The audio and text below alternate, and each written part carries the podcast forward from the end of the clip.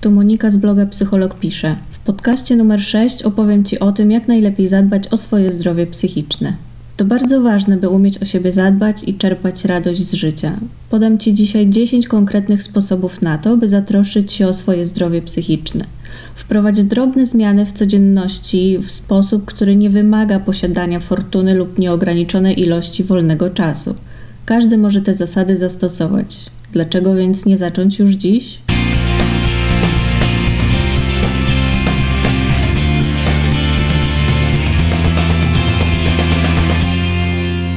Punkt pierwszy. Mów o swoich uczuciach.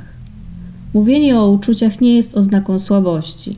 To element wzięcia odpowiedzialności za swoje dobre samopoczucie psychiczne. Opowiadanie może być sposobem radzenia sobie z problemem, który kołacze ci się w głowie już od jakiegoś czasu. Zostanie wysłuchanym pomoże ci poczuć wsparcie i to, że nie jesteś sam ze swoimi kłopotami. To też działa w obie strony. Gdy ty się otworzysz, możesz sprawić, że inni zrobią to samo. Oczywiście nie zawsze łatwo jest opisać swoje emocje. Jeśli nie potrafisz zamknąć ich w jednym słowie, użyj ich wielu. Co czujesz w swojej głowie? Co chciałbyś z tym zrobić? Nie musisz oczywiście siadać i robić z tego wielkich dysput o swoim dobrym czy złym samopoczuciu. Wielu ludzi czuje się bardziej komfortowo, gdy takie dialogi odbywają się naturalnie, na przykład podczas wspólnych zajęć. Jeśli czujesz się dziwnie za pierwszym razem, daj sobie czas. Spraw, by rozmowy o Twoich uczuciach stały się tym, co po prostu robisz. Punkt drugi: bądź aktywny.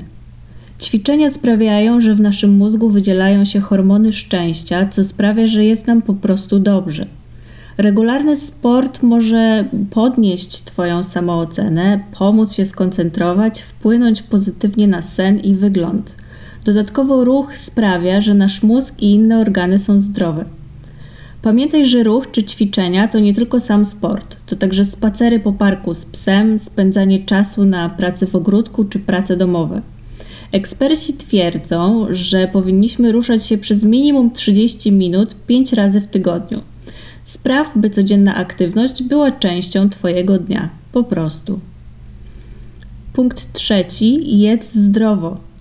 Kofeina i cukier mają niemal natychmiastowy wpływ na Ciebie, ale są produkty, które dają długotrwałe pozytywne efekty dla zdrowia psychicznego także. Twój mózg potrzebuje mieszanki składników odżywczych, by pozostać zdrowym i dobrze funkcjonować, tak jak inne organy w Twoim ciele. Dobrze zbilansowana dieta zawiera m.in. dużo różnego rodzaju owoców i warzyw, pełnoziarniste płatki i pieczywo, orzechy i ziarna, jak na przykład słonecznik, produkty mleczne, tłuste ryby i dużo wody. Jedz przynajmniej trzy posiłki dziennie i pij duże ilości wody. Staraj się ograniczyć kofeinę i słodkie napoje, a także unikaj dużych ilości alkoholu. Ale uwaga! Jeśli masz jakiekolwiek inne zalecenia od swojego lekarza lub dietetyka, bezwzględnie się ich trzymaj. Mówię tutaj tylko o ogólnych zasadach, które mogą nie odnosić się do Ciebie i Twojej sytuacji. Proszę, żebyś o tym pamiętał. Punkt czwarty. Pij rozważnie. Często pijemy alkohol po to, by poprawić sobie nastrój. Niektórzy piją, by poradzić sobie z samotnością, ale efekty są tylko tymczasowe. Kiedy alkohol odpuszcza, czujesz się jeszcze gorzej, bo efekt odstawienia wpływa na Twój mózg i całe ciało. Picie nie jest dobrym pomysłem na radzenie sobie z trudnymi emocjami. Poza zniszczeniami, jakie alkohol robi w Twoim organizmie, za jakiś czas będziesz go potrzebować więcej i więcej, by odczuwać to samo co wcześniej. Są zdrowsze sposoby na radzenie sobie z problemami. I oczywiście dla osób dorosłych alkohol od czasu do czasu nie jest dużym zagrożeniem. Najważniejsze, by nie przesadzać i zadbać o siebie.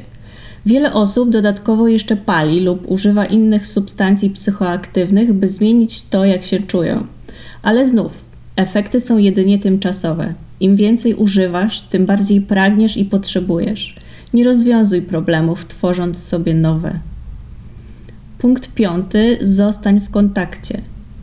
Mocne rodzinne więzi i wspierający przyjaciele mogą Ci pomóc poradzić sobie ze stresem w życiu.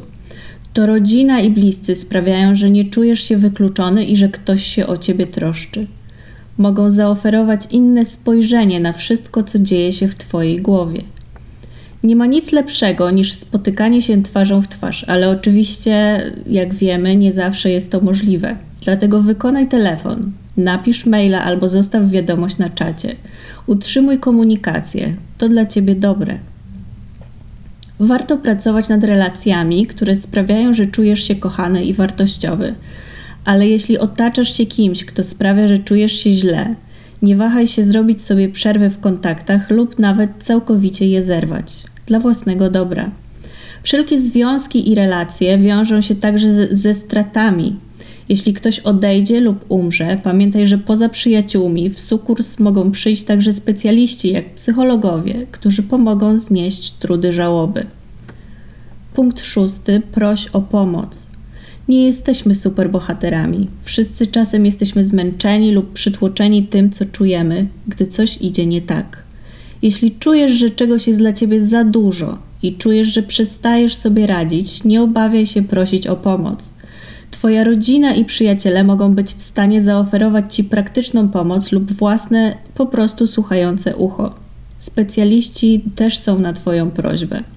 Możesz na przykład dołączyć do grup wsparcia, znaleźć psychologa, zadzwonić na infolinię.